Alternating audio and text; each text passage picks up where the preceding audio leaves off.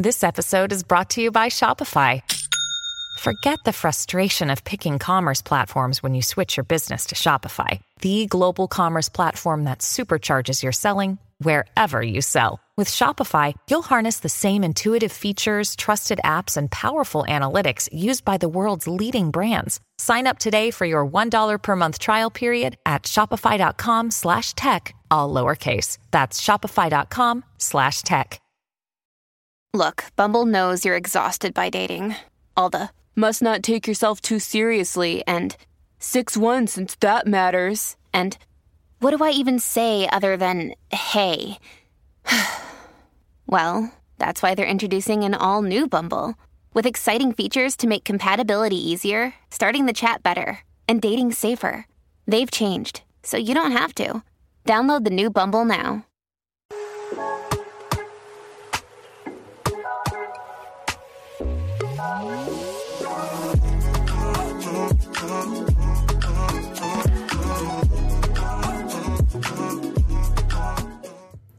What is up, guys? Welcome to the show. Happy Monday. I'm your host, Amala Ekpunobi. Today, we're going to be just traveling all across the internet in clown world to talk about the different stories that are trending today, things that people are piping up about, they have certain opinions about. I can already see you guys going back and forth over the sexuality of Billie Eilish. Some people saying, I thought she was straight. Is she gay? Is she bi? Turns out the story is not as crazy as it has been made out to be. We're going to get into that. We're also going to talk about dating in current eight day and age 2023, what that's like, some videos that have been coming up on the internet and trending, talking about trans athletes as we have yet another win for biological men in a women's category. But before we get to all that, we have Taylor in Nashville.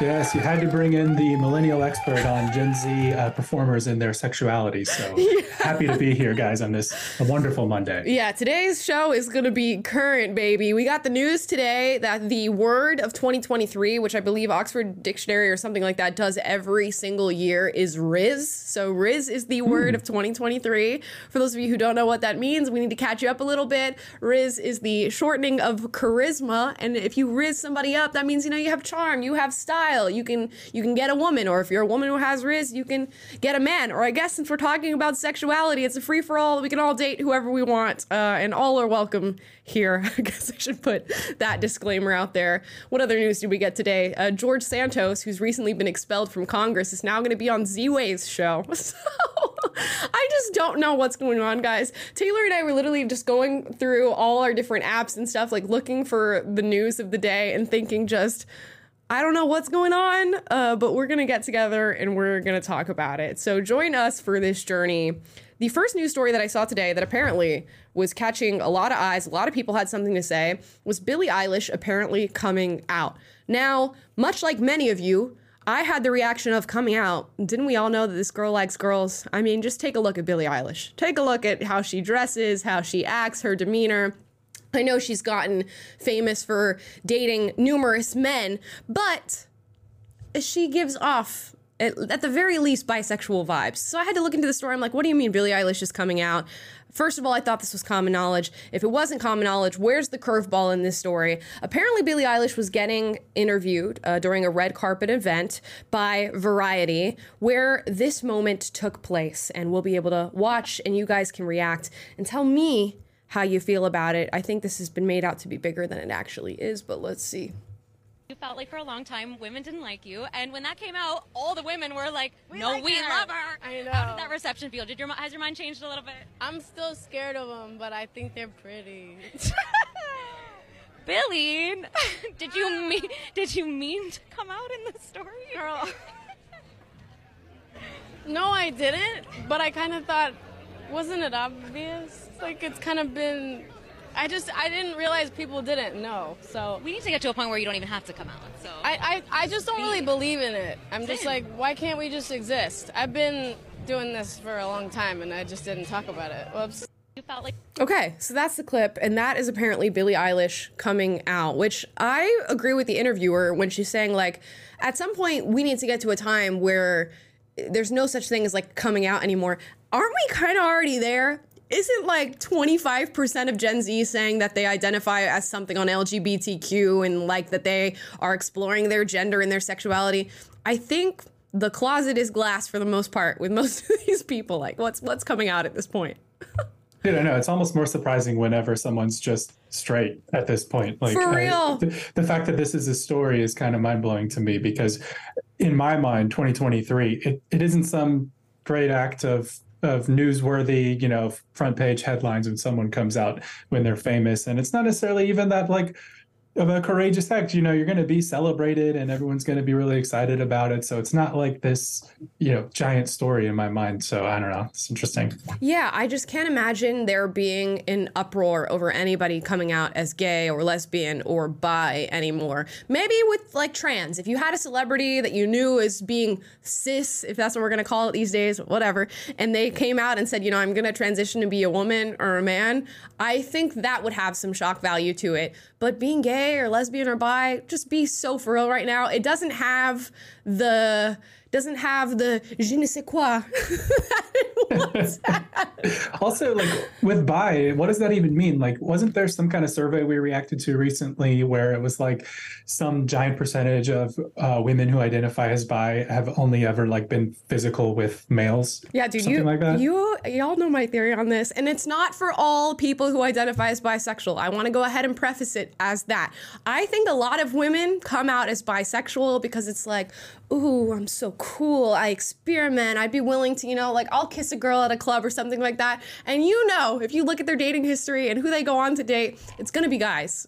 now, I'm not saying that's all bisexual people, but I think a lot of women utilize the bisexual label as just a means of being a little bit like she's quirky she's not like other girls she's a little unique but we'll check in on, on Billie Eilish. I'm assuming she has dated girls at some point because a lot of people were looking at this story and saying, this is totally obvious to me. And maybe that's based off the way she dressed, the vibe that she gives off, or her, her dating history. But my immediate thought was, who cares? Who cares? Because at this Well, that's point, what I put in this. Oh, sorry. No, that's what I put in the in a survey in the chat for you guys. I said, did you already assume Billie Eilish was bi? Forty six percent say yes, nine percent say no, and forty six percent say never thought about it. And I have to admit, I'm in the never thought about it camp. and I think most people are going to be. I don't know. I feel like we we try to put sexuality at the forefront of things like there's this great struggle amongst all the different sexual orientations when in reality I don't think it's that big of a deal anymore. And on Wednesday for the live show, make sure you are here. We are going to be reacting to the newest Jubilee Middle Ground, which is conservative lesbians versus progressive lesbians.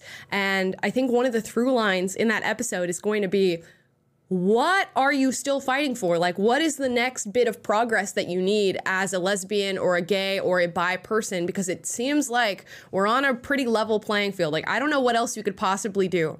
Anyways, there is a, another bit to this story because, of course, this video goes out, it goes viral. They sort of spin the message of Billie Eilish has come out in a new variety interview. So then Billie Eilish takes to Instagram and posts this. She says, Thanks, Variety, for my award and for also outing me on a red carpet at 11 a.m. instead of take. Instead of talking about anything else that matters, I like boys and girls. Leave me alone about it, please. Literally, who cares? Stream, what was I made for?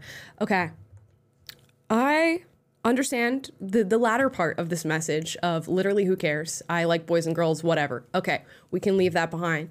But come on now, are we really going to package this as like some sort of nefarious act where they outed you in front of the whole world and told the whole world about your sexuality? Mind you, back in the day, outing somebody was a serious thing to do, like an absolutely horrible thing to do. And I think it still is in some cases. If somebody is in in an unsafe environment or you know their family's not going to take well to whatever orientation it is that they choose, if you out them, you are doing something like with intent to harm. To make the, the same comparison here with what happened in that red carpet video where Billie Eilish essentially goes, Well, yeah, duh, I thought everybody knew. That is not the same. And for her to turn around and say, like, you guys outed me uh, on a red carpet in front of the whole world doesn't sit right with me. I'll just say that. And you, especially when you kind of volunteered that information, like no one put a gun to your head to Right. say what you said. You could easily spin the question or dodge the question. I mean, presumably this isn't your first rodeo on a red carpet with a microphone in front of your face, so you could easily like say whatever you want to say. And I believe the there was an article that came out in Variety like a month ago in which uh, Billie was actually quoted as saying something to the effect of, "I find women physically attractive," which another point on the whole bi situation. I'm like, how is that really that explosive of a statement? Like Right. women just are physically attractive, whether like as, as just an objective reality, like at least relative to to men. I mean, I get it. Like if you, whether where your sexual interest lies may inform how you uh, what that statement means, but just as a matter of like just general the way the world works. I mean, women Yes. are just physically attractive creatures. Let's just let's just state that for the record. Yeah, I, I 100% agree, and that's the thing because like you'll you'll see so many girls who are like, uh, you know, I'm bi- bisexual or whatever. I'm like, okay, I guess I get it. Like if you walk into a room and you're like judging like beautiful women versus beautiful men, I think women have the tendency to find other women far more attractive far more often than they find the men in the room attractive. So I think it's easier for women to like explore and experiment in that way, and it's no shock that Billie Eilish would be somebody who does that. So to hop on Instagram and accuse them of outing her just astounds me, especially when you get to see the clip and you you see how casual the conversation is right now and the fact that the interview said are you coming out of the closet right now? And made like a little joke out of it, made light of it. And Billie decided to respond. Don't make such a nefarious accusation when what actually happened was super casual. And maybe it's that people made a big deal out of it and said, oh my gosh, this interviewer outed her. And she sort of took that in and absorbed it and said, oh, you know what? That is what happened. Now I'm going to post about it publicly. But with fandoms these days and how crazy certain like stands of certain celebrities are, you should not make an accusation like that because I know whoever that interviewer was on that red carpet is getting heat right now because Billie Eilish has hundreds of millions of followers. And I caught on to this because this whole this whole tweet was going out, right? It says Billie Eilish has lost more than 100,000 followers on Instagram after coming out and I'm like, "Ooh, 100,000 followers. That seems like a lot. Until you go to Billie Eilish's page and you find that she has 110 million followers on Instagram. At that point, like relative to the following that she has, what does it even mean that you've lost 100,000 followers when you have 110 million people following you? I can't even like get gauge the scope of how many individuals that is following you on Instagram. If my math is right, that's one out of every 10,000 followers uh, was. And you can't even really connect the dots between them being somehow offended by this or whatever, but you lost one out of every 10,000 followers. It's like, it's not really as big of a dent as it sounds. But when you say, oh my gosh, she lost 100,000 followers after the news leaks that it breaks, then it's like this big scandalous thing where there's, where the world is rife with biphobia or something like that. Right, exactly. So it's like I think we're making a much bigger deal out of everything in this story than it actually is, and I'm sure she's lost 100,000 followers on other occasions given how big her following is. I can think of other controversies that Billie Eilish was involved in that would have been much more salacious and scandalous than anything that has to do with her being bisexual. So be so for real right now. When she says literally nobody cares, it's true nobody cares. Nobody really should for the most part. And I don't know that anything actually comes of this. Now, we're going to move on since we are under the LGBTQ umbrella, not by identification, just by storyline. Uh, here is a sports story posted by Riley Gaines on Twitter that says Two men take first and second at the Illinois State Cyclocross Championships yesterday. USA Cycling has two categories for men and none for women. Any women who concedes and doesn't compete, I will personally pay them the prize money they're missing out on. Stop participating in the farce. And here's a photo here. I think we can see uh, quite quite well who the biological woman is uh, here and what is happening. oh gosh, I I don't know what to say at this point because you know that I, we've been through this same like back and forth over this subject matter of women losing out to men and there's only so much you can say about it other than the fact that it's unfair it's not okay and it's going to continue to happen. And for one reason is that we've accepted this ideology widely and we've said that if you identify as a woman you are a woman but also we've sort of uh, been apathetic towards stuff like this. And of course, there's people who from the outside are going to watch this and scream and tweet and talk about how horrific it is. But as as far as the women who are competing in this are concerned, if you keep showing up, it's gonna keep happening. So I hope that there is a, a revolution within women's sports where at least a small group of women decide, hey, we're not going to do this anymore. And of course, we've seen those women rise and and come forward and speak up. Uh, Riley Gaines is a great example. Paula Scanlon's a great example. Both swimmers, but there could be so many more. And if we just decided to not compete in these things uh, anymore, they wouldn't happen.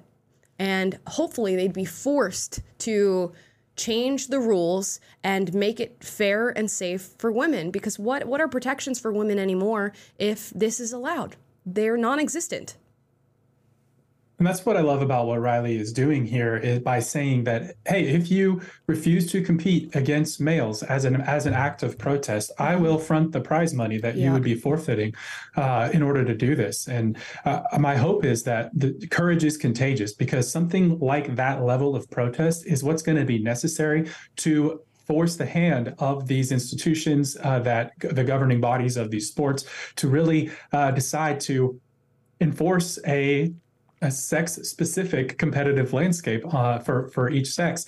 And uh, riley gaines offering to personally out of her own pocket pay the prize money that uh, a woman would be forfeiting if, if she were to win. But to, to the point of this this story you have the best performing female finished in third place with 2 mm-hmm. biological males ahead of her.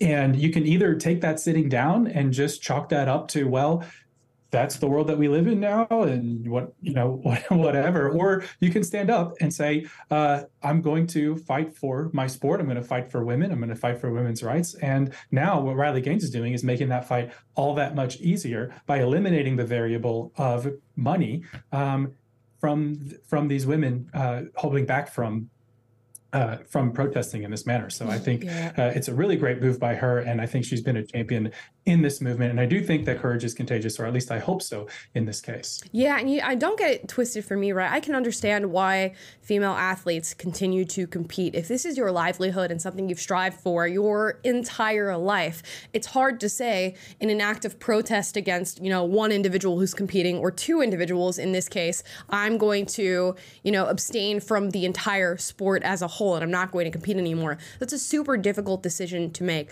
especially when you start to get into more elite forms of sport where these women have been working their entire lives for a small window of opportunity to be competitors. So it's tough to take stock of all that and to say, wow, just because some biological man wants to come in here and take my space, I have to sit this out. I'm the one who has to protest because these governing bodies do not protect me. It's a hard decision to have to make, but I am glad, as Taylor said, somebody is coming in and saying, at least I can cushion the blow of you abstaining from competing with prize money. We all know uh, Taylor Silverman, who was on this show before, and you can check out her interview. She's a skateboarder, and she was doing a Red Bull competition where a trans person was competing, ended up losing out on prize money, and that was a, a, big motivator. When you are working competitively in sports, that prize money is a big deal. The competition is a big deal. So to have to say, oh, you know what, I'm going to withdraw and I'm actually going to call you out is a difficult thing to do because now you've lost the sport that you love so much. And you also lose a big part of your community. There are going to be people who hate you for doing what you've done. And we've seen that in the examples of Riley Gaines and Paula Scanlon and Taylor Silverman. And I can only imagine there's going to be more. I am curious to see what the next sport is. Where is the newest realm of uh, patriarchy being reinstated? Because that's what it is. That's what it is, folks. okay. Now, uh, again, here on the, the the gender front, this I, I want to talk about this story because this is something that is similar and has happened to uh, me before. Chloe Cole, who is a very well-known detransitioner, has been going around and speaking at universities and has a very very important story. Chloe, uh, born female, believed that she was male, went through a transitioning process, and now talks about the process of detransitioning, what it's been like on her body, the long lasting effects of having transitioned, and was going to the University of Utah to speak on exactly that. And the professors canceled classes. Now, look, look at Chloe Cole. Chloe Cole is like a tiny little girl, probably like a hundred pounds soaking wet, and they had to cancel classes for the safety of students and host a healing circle ahead of this lecture happening at the University of Utah.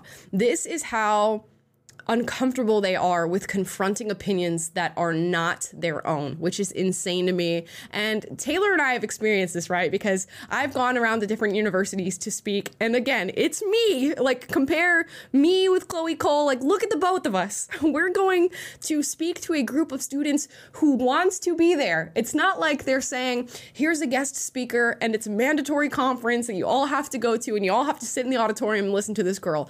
It is elective. You can come if you want to come, and it is outside of school hours. And I show up to, I think it was Winona State University. Winona State University. And they decided that if you did not want to show up to class that day, you did not have to go to class. And this was not at the request of students, although students were involved. It was at the request of faculty at the college campus. So, what these childlike university students did is the night before or the yeah the night before i arrived in uh, winona.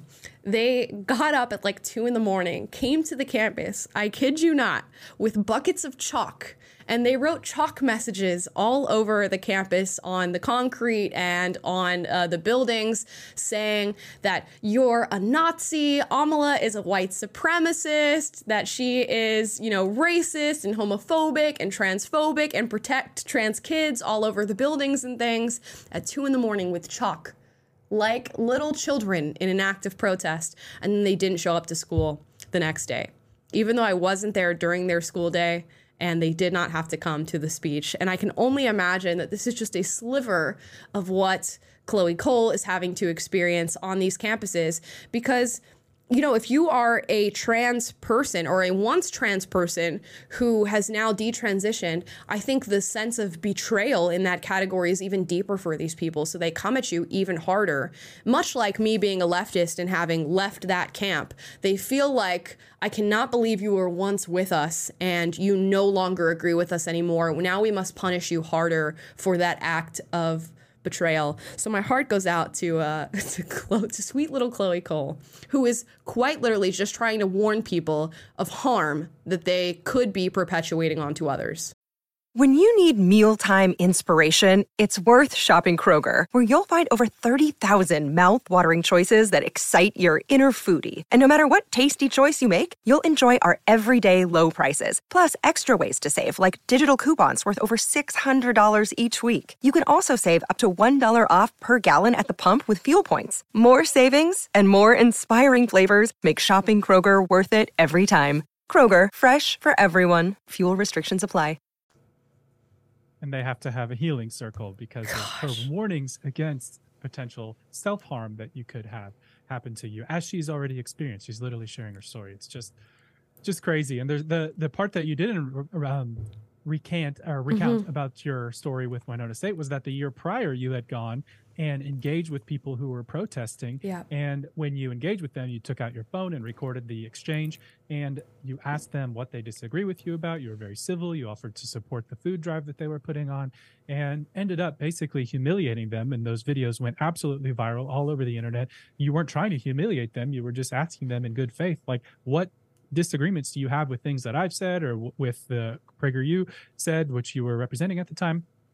And uh, they were just completely unable to come up with anything. You were like, get her a phone so she can Google something to, to to say that she disagrees with, and those videos went absolutely viral. So it's funny that a year later, when you went back, yeah, uh, they were rather than coming with uh, to protest or rather than coming in and having a debate with you, which you would have welcomed. You would have put them uh, at the very front of the row to ask any questions that they wanted to.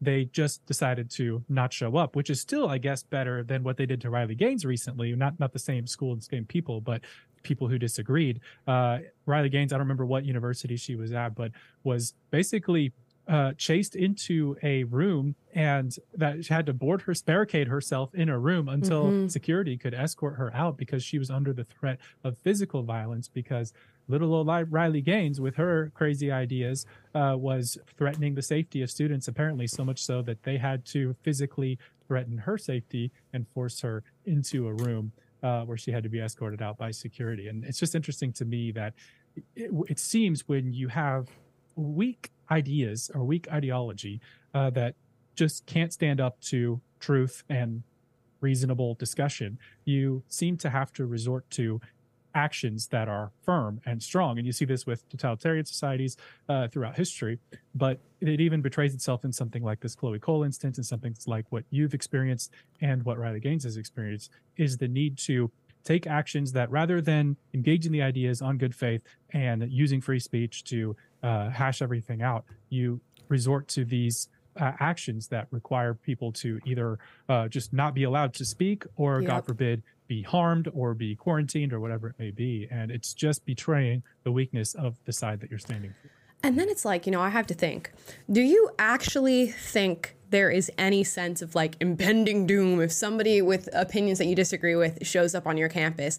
I do think that to some extent they convince themselves that having a speaker who they disagree with is actually harmful. I think if you play enough mind games and you do enough mental gymnastics and you subscribe yourself to the ideology hard enough, you can truly convince yourself that like if Chloe Cole comes to my campus, she is actually going to create harm for other students. But I think before anything else, it's a sense of defensiveness that leads people to have that belief. And it's defensiveness because they do not truly believe what they're saying. And they know that their beliefs stand on shaky ground, especially when it comes to the LGBTQ stuff and the gender theory and the detransition versus transition.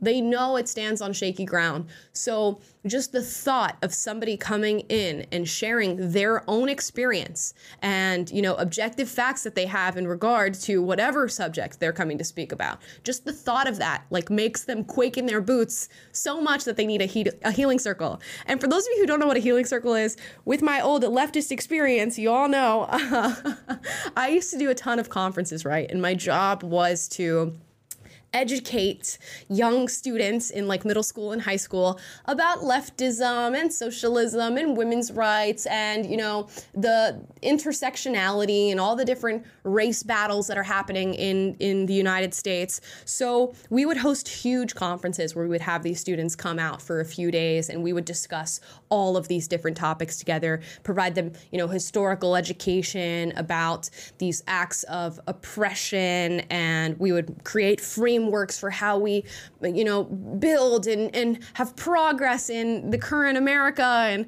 how do we move forward and engage and elevate black people and women this you you all know. I can I can put on that hat anytime I want to. I just don't want to anymore.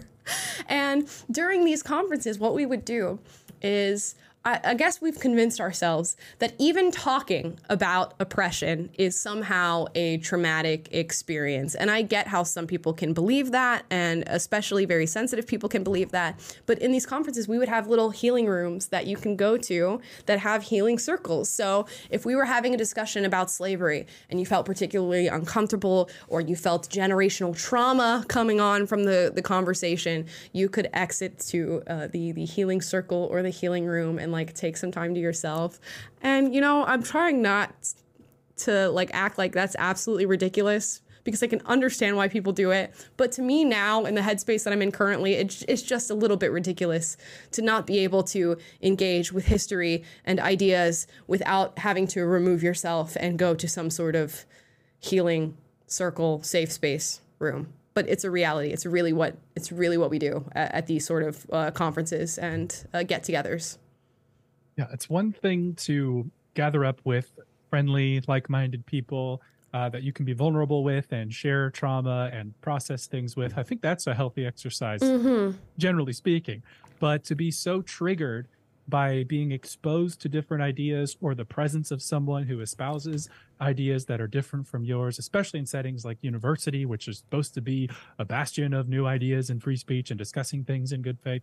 Uh, but to be so triggered by something like that that you would then the basis for your healing circle is not just the pursuit of being whole as a person and sharing community, but it is uh, needing to find a safe space from these different ideas. It's just, again, betrays a level of, I don't know, uh, shallowness in your yeah. in your convictions, in your the the the strength of your ideas, uh, the strength of your worldview. That is just it, it, betrays a lot of weakness on the ground that you're standing on philosophically. It's all I'll say. Yeah, I mean, every single conference I went to that had a healing room, I think a little part of my leftism died.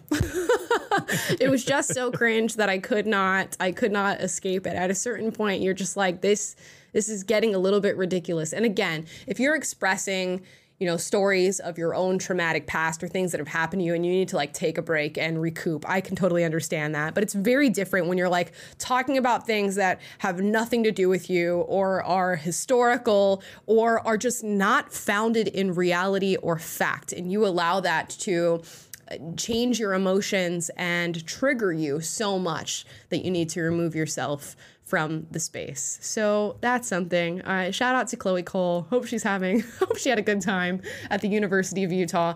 And I hope the healing circles were productive for the students.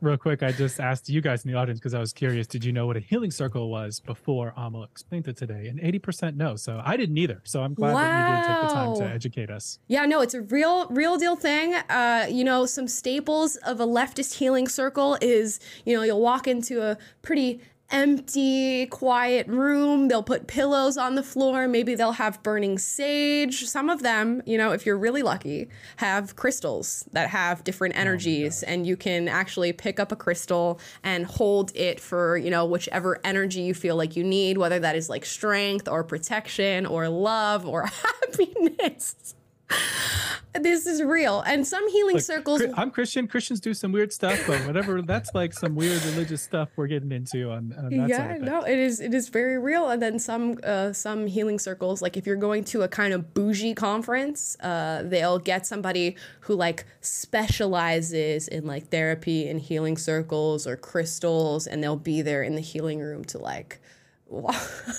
walk you through uh, whatever you know trauma you feel you may be experiencing at the conference based on you know whatever is being talked about. So it's very much a real how long thing. until we get a documentary you know like what was that wild wild country documentary about that cult from the yeah the Raj Rajneeshpuram Rajneeshpuram yeah, like how long till we get a documentary like that but like a deep dive into the the cult of you know woke leftism. That would be really fascinating. Yeah you know what? That should have been I, am ousted so i can't go back in and do that.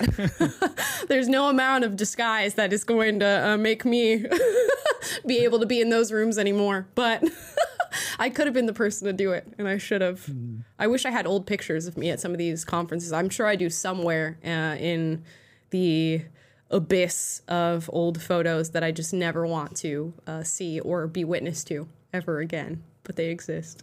Guys, we're going to move on to some dating stuff. I saw this clip on Twitter and I was like, what the hell? We are reaching new levels uh, with some modern women. This lady is saying if you're a man who wants to hit on her at the grocery store, you better be paying for the groceries. Let's watch the video. Wait, so niggas will flirt with you at the grocery store, but not offer to pay for your groceries? I beg your fucking pardon? What the fuck you think this is? I'm I'm over here shopping for things and you're flirting with me while I'm shopping for things but not offering to pay for the things that I'm shopping for while you're trying to flirt with me. Are you stupid? Like the only way to win right now is to pay for the groceries. If not, move move the fuck around. First of all, what a lovely woman. what a lovely, classy uh, young woman. I cannot wait to see the type of guy that she does indeed find herself ending up with. But you know what? I what are you supposed to do as a man? First of all, it would be the dodged bullet of a lifetime to actually not end up with this woman. So congratulations to whatever man was like, yeah, I'm not going to pay for your groceries. I'm actually going to like walk away from this situation right now. But oh my goodness, are there really I like to think that this is just a small subset of the internet and they're not really people who believe the stuff that is like what is coming out of this this woman's mouth that if you hit on a woman at a grocery store, you need to pay for the groceries. be so for real right now. And where are men supposed to hit on women anymore? Where are you supposed to find your girlfriend? Where are you supposed to get a first date? Because everywhere I turn, people are saying, don't hit on me here. Don't hit on me there. I don't want to be approached here. And we see the numbers and the stats, right? Because men have been surveyed on this, women have been surveyed on this men are scared to go and talk to women for fear of you know rejection fear of legal response for some of them and they just don't know where to do it. They can't do it at work they can't do it at the gym they can't do it at the grocery store. Some of the women don't even want it to happen at like bars or clubs even like mixers where people are supposed to be meeting one another women don't want to be hit on there. What are you to do? How do you like make the call on this it's it's not in your own interest to have this blanket rule either. Like if a guy has Rizz, hey, did I use the word right? Uh. And approaches you at a grocery store and you find him charming and he makes you feel special and makes you feel attractive or makes you laugh, like don't wouldn't you want that to go somewhere like why create a condition that you must pay for my groceries if you if i'm even going to entertain the idea of you uh taking me on a date or anything to that effect. Like you're you're automatically eliminating what would probably be great guys uh, from your pool just by having a blanket requirement like that, like this, which is where so much of this like red pill and other like dating content. And you see these girls get on TikTok, it says if a man doesn't do X, Y, Z, or if a man does this, that's you know, it's a non-starter. Like be real let let real life happen mm-hmm. and uh, be a little bit more open-minded we get i feel like we get so far away from reality and organic authentic interactions with other people other human beings uh, when we get so caught up in these different rules and different like oh all women are like this so you need to have this this and this and you need to and oh all men if he's not willing to do this on the first date and blah blah blah. It's like everybody just chill out and just be present and live your life and like treat other human beings like they're normal people and you might actually find that other people are friendly and nice and you can make connections with people that you didn't maybe expect to just because this is what living life and making relationships is like. And I, I, feel like so much of this content has just become so weird. And I also think, of course, this is probably just an extreme example of uh, something that is not really representative of how most people are, but I, but right. it does represent, I think, a lot of just the way that TikTok and and this type of red pill content has sort of just influenced the the atmosphere and the landscape of of the dating world and how people are thinking about this stuff and there's so many layers of uh, just these these presuppositions and conditions that you have to put on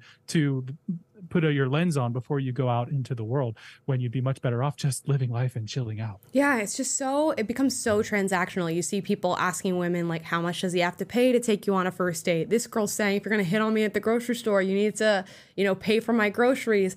The male podcasters are saying, "What do you bring to the table? What are you getting from her if you're going to do this this and that?" So much transaction in, you know, the way of of actual human connection and actual dating. And mind you, like if somebody walks up up to you. It's not guaranteed that it's going to go anywhere, but this sort of constant discouragement we have from both sides of the aisle of like just not creating human connections or at least like trying to have conversations with one another, seeing if you hit it off is not going to land us in a good space I, I don't think men are finding it really difficult to go out and you know, talk to women and find somebody to date. And I can't imagine why that's the case.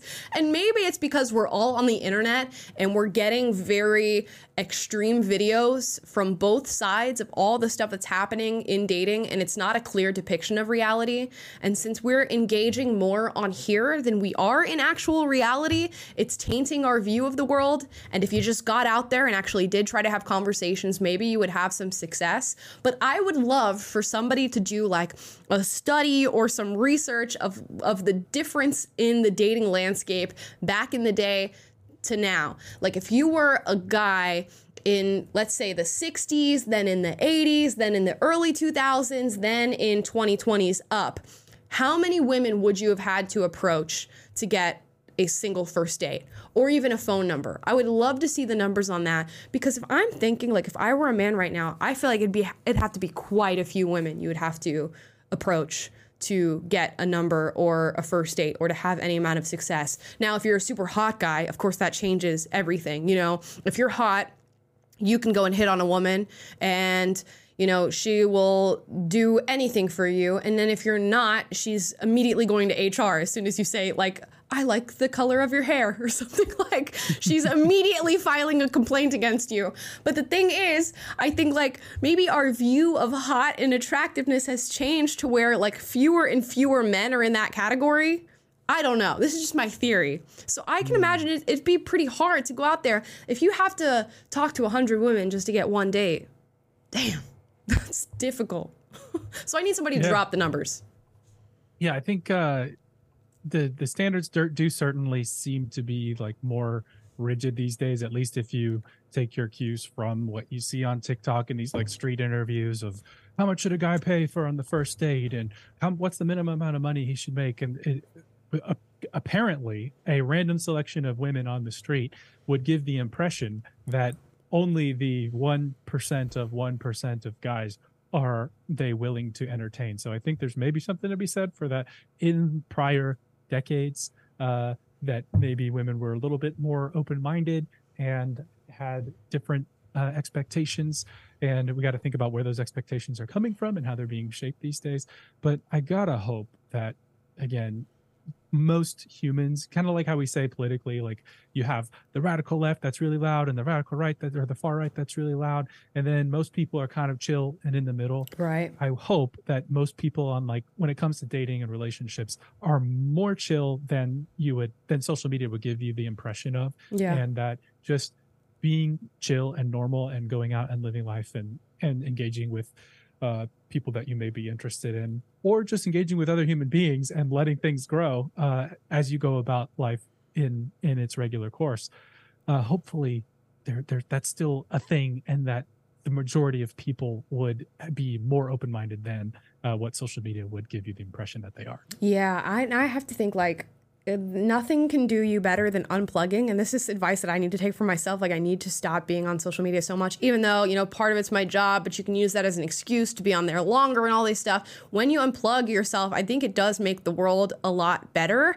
And the pure saturation of dating content on the internet actually just like blows my mind. And I do love to like look through it and analyze it and talk about it. But if you are somebody who's genuinely going to the internet for advice, like many people are, like I remember when I was like 12 or 13 right? You get you get your your uh, smartphone or whatever or you get a laptop for the first time and you're like how do i know if a boy likes me? And back in those days right 10 years ago you'd get like your og youtubers like these girl youtubers who would set up their camera and be like here's 10 signs on how to know if a boy likes you. He will go out of his way to talk to you. If he likes you watch his watch his feet or whatever. His feet will be facing you when he's sitting by you or whatever. Just these stupid of advice. Now if you go into the internet as somebody who's genuinely looking for dating advice or like how to approach women how to approach a guy how do i be successful in my dating life? It's like a thousand not even a thousand, a million different people telling you a million different things. Women want alpha male these alpha males these days. Be super masculine, provide for them. No, women want golden retriever boyfriends who are emotionally available and who cry sometimes and are super vulnerable. No, they want this. No, you need a little bit of both. There's just uh, so much information, plus these like horrible dating takes from some women and the 304 types that you see on Fresh and Fit and whatever podcast. Then you have the alpha male podcast mixed with like the sensitive guys who now have shows and stuff and are talking about accessing that part of themselves. I can imagine that you just don't know who to be when you're turning to the internet to tell you who to be. And you have to unplug, go experience life, and sort of just find out who you are and what speaks to you. But I I can't think about how much people are actually just unconsciously absorbing from the media that they watch because I know I am. I know like uh, through the millions of videos that you see throughout your life, you're absorbing a little piece of every single one of them. What that piece is and how it affects you, I do not know, but it cannot be positive. And I think as you're talking, it's interesting for me to think about as a lot of the this new content has emerged where all of this different weird advice and standards have come into the fray and we have all these different sources telling young people this is how you need to think about dating. This is what this means. This is what that means. Uh, that's happening against the backdrop of a culture where, broadly speaking, we have less clarity about gender roles. We have less clarity about male nature female nature the nature like what a what a normal progression in relationship looks like um, and what what a healthy you know kind of normative dating scenario Mhm. looks like. Uh, it, our our movies now don't really follow that that stereotypical plot that you might have seen in the the late in the 80s 90s 2000s like nowadays it's it just it's not it's not the same. We don't have a clear like cultural blueprint for how to think about gender, how to think about gender roles, how to think about masculinity, femininity, how to think about dating, how to think about relationships. It seems like that's become a much more blurry and fuzzy picture. And in the absence of that, a lot of these new ideas and new tips that are much more shallow, uh, and and temporal and very broad brush strokes and and it, it it you know moves you super far in this direction and then it moves you super far in this direction and we don't have sort of we're not like anchored in a deeper sense of uh just knowing how the world works and how relationships between men and women work or how romantic relationships work in general and what male nature is like and what female nature is like. Those things have just become less clear and all this new shallow advice has filled that void and it's just left for a lot of despair and confusion i think. And i think that's that, that's my working theory on how why the modern dating landscape is as bad as it's ever been or at least appears to be. Yeah, and you have to think like what happens when like your phone and your laptop and your TV and all the videos and all the advice and all the alpha male this, 304 that, when that becomes primary rather than secondary to your lifestyle. Because it used to be, like let's talk about the uh, era of the, the TV and radio or whatever. It used to be that those were supplemental materials to your life. You were going out and living life, you know, building relationships, making friends, learning how to date or court or whatever, you know, the phrase was for, for the time. And then you'd come home and you'd watch a little bit of TV and you'd go to bed. like that was it. That's all you were getting. Uh, you know, a, a, a small slot of time. Now, if you look at like people's screen time averages, it's like 12 hours a day some people are spending on their phone and then what another eight hours for sleep and four hours for for living your life and of course you have people who work so then you have work and then phone time and then whatever time you're using to live and then sleep how does that affect you mentally again i do not know and we spoke at the top of the show that uh Rizz was the 2023 word of the year for Oxford University. That's what it was. Oxford University Press, who puts out the word of the year. I want to talk about some of the other words that they had considered to make and what my vote would have been. The other words were Swifties for the Taylor Swift fans, because apparently that was used a lot this year. Parasocial, uh, which describes the parasocial relationship that you have with people who you follow on the internet, influencers, celebrities, any of the content you're taking in. You are building a relationship with those people. Beige flag, which is not a red flag, not a green flag, but an in the middle sort of beige flag. We don't know how we feel about these things. And a situationship which is a relationship that's not quite a relationship. It's maybe somebody you're in a talking stage with, slash maybe hooking up with, but you haven't defined your relationship. I 100% think parasocial should have been the word of 2023 because every single person that I know has a parasocial relationship with somebody on the internet in some way, shape, or form. Whether it is your favorite content creator, a celebrity that you follow all the time, somebody who you're going to for dating advice, or just any sort of internet figure that has managed to take up more space in your life, be it a love or a hate relationship, than is normal. I think we all have those figures in our lives. I can think of a few just from thinking of myself, and I go, that is it's so weird that a person that we do not know in real life we have these deep connections to. And again, that's the nature of the beast itself, of the internet. We're all here, we're all having a conversation. Right now, we are engaging in a parasocial relationship of talking to one another as I talk to you and you are in the chat. But it's so interesting to think about how these things are going to shift and evolve as time goes on, and just how much of a piece people on the internet like you and like me are going to take on in our lives. So, just a fun fact. I thought that should have been the, the word of the year. Well, so if you guys are trying to rizz up Amala uh, into a parasocial situationship, uh, I would consider that a beige flag. Now, we did make a poll for you guys. Uh, we could only do four options, so I left out Swifties just because I feel like that's not that new and Uh-huh. whatever. Uh, but we asked you your vote for word of the year, and so far, 45% say Rizz, 27% parasocial, 18% situationship, and 9% beige flag. There So you go. Yeah, I know. I I don't. I think I'm so curious to see how parasocial relationships evolve. Like, what is the new parasocial relationship of the time? When I first got started on the internet, when I was in my early teens, it was OG YouTubers who it's crazy. Become sort of like best friends in your life that of course you're not talking to or you don't actually know or have any sort of relationship with but they do become friends to you with the amount of time that you spend with them. Like if you are spending an hour on this show talking and sitting with me right now you might be spending more time with me than the average friend in your life that you would maybe call on the phone or FaceTime or go out and get drinks with. And that means something. That's a really deep connection that you have, even though it is a curated one. And that is so interesting to think about, in my opinion. yeah.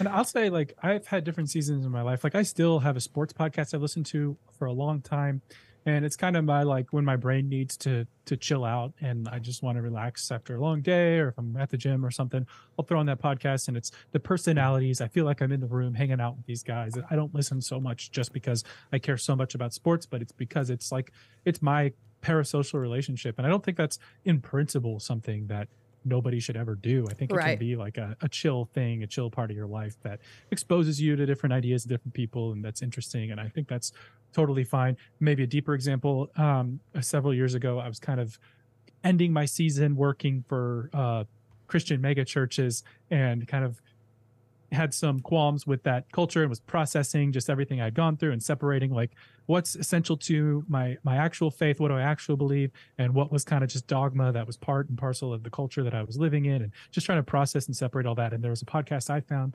that had some guys who were of a similar background who were processing all of that and uh, that really was something that was helpful for me in that season so anyways i think that those parasocial relationships can be like healthy but also Oh, yeah. they're not a by no means a healthy substitute for like actual relationships and they shouldn't be something that keeps you locked up in your basement all day and that you think you have a real social life when that's all that you have so there's something to be said for for both sides of that i think Yeah, yeah. Think about ma- making them secondary. If that's if parasocial relationships are your primary uh, relationship right now in life, let's think about making them a secondary or tertiary because uh, that might not be the healthiest way to go about life. But I would love, again, I keep talking about like different things I want to be studied, and if anybody's, uh, you know, a social scientist, get on this right now.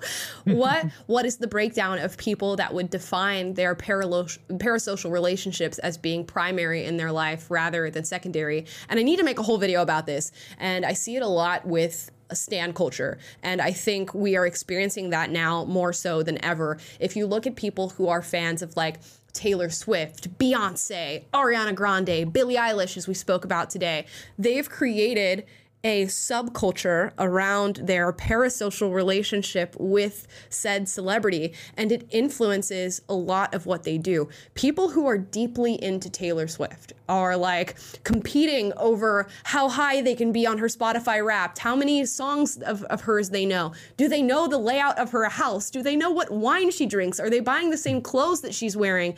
And this relationship that back in the day you would not have had access to because you couldn't have known that much about celebrities. There were newspapers at the time. So you got whatever newspapers sold you about you know the celebrity that you may or may not have been obsessed with. And there was sort of this mysterious nature to fame and celebrity of you only get these small glimpse, glimpses of these people's lives. You only get to see them in concert. You only get to see them when they're you know doing an, an interview show when tv came around. And that was all the information you got about those people. Now in the age of social media you know where Taylor Swift is on a Friday night. You know what food she ordered. You know who she's returning home to, where she's living, what she's eating, what she's wearing when she goes to bed, what skincare products she's wearing when she wakes up in the morning. And you can, to the furthest extent that's ever been possible, adopt the life and the culture surrounding a singular person who you do not know on the internet. And people are aware of that. That's why influencers get brand deals and you know corporations are trying to buy up their time and buy up your eyes in relation to these people. And there's a lot of money circulating in that sense. But how much further can this go? And where what is the next era of celebrity that happens and how far does stan culture go? Because these people these people are vicious. They are. You come after a certain celebrity in the wrong way, and it's like millions of people are suddenly knocking at your door in the name of Billie Eilish or Ariana Grande or Taylor Swift to literally eat you alive for a person that they do not know personally. So they're coming for us today based on how we've covered this Billie Eilish story. So I guess we're, we're on the lookout for the Billie Eilish parasocial uh, acolytes. I can take them. I can take them. Yeah. It ain't no Bring thing.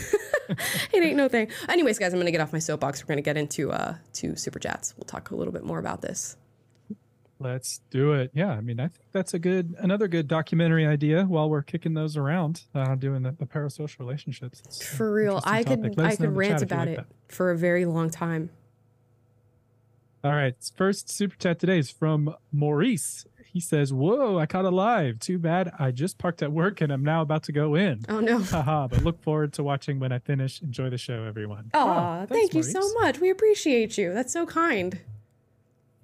Uh, Must Pavlov Dog says, I haven't, still haven't fin- finished reading The Ballad of Songbirds and Snakes. Mm. Do you think I should finish it before I see the film? Yes. Should I temper my expectations? You should finish it before you see the film. I'm not going to give any spoilers to it, okay? Because I just want to rant. I'm going to go rant, on a rant again.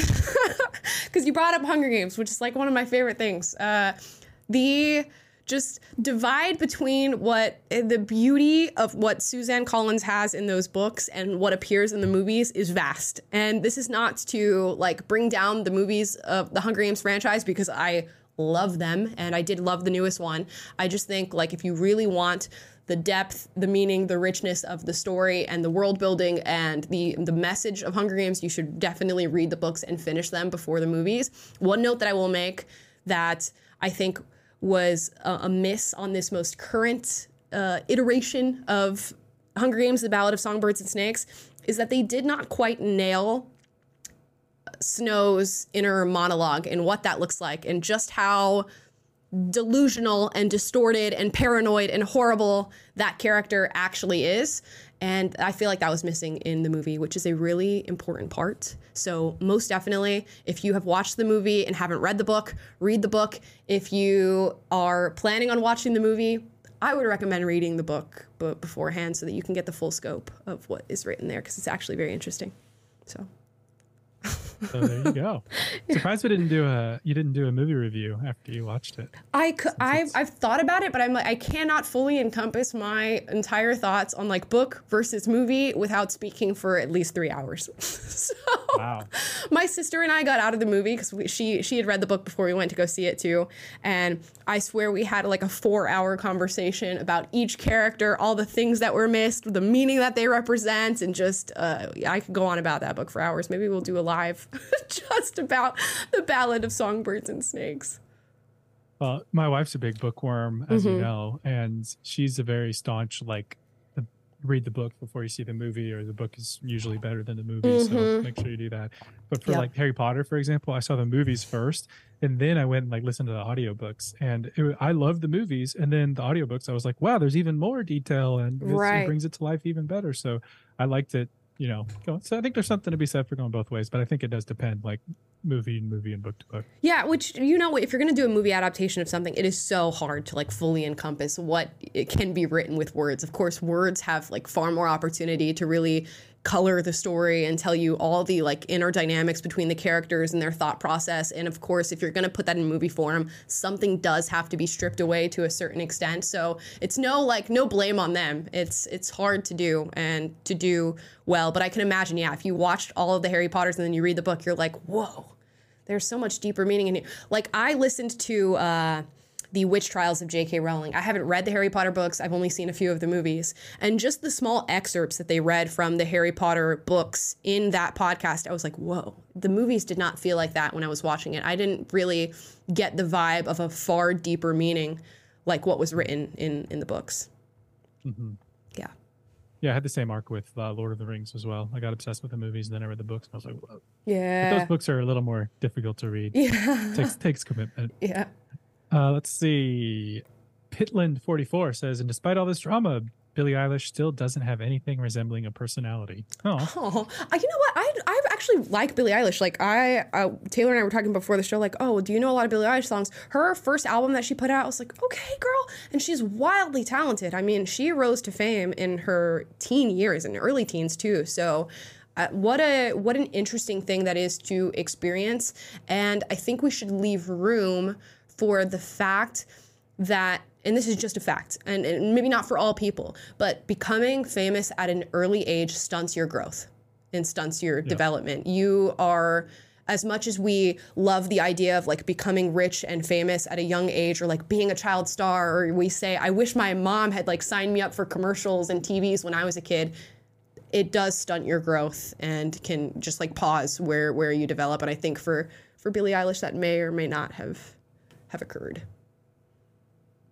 yeah, it's just not the worst off we've seen of the child celebrities. Uh, So we'll see how she ends up. But it's like the Michael Jackson effect. Like that dude was famous from his childhood, and you know, it just totally influences your development. It So does. We'll see. She seems alright.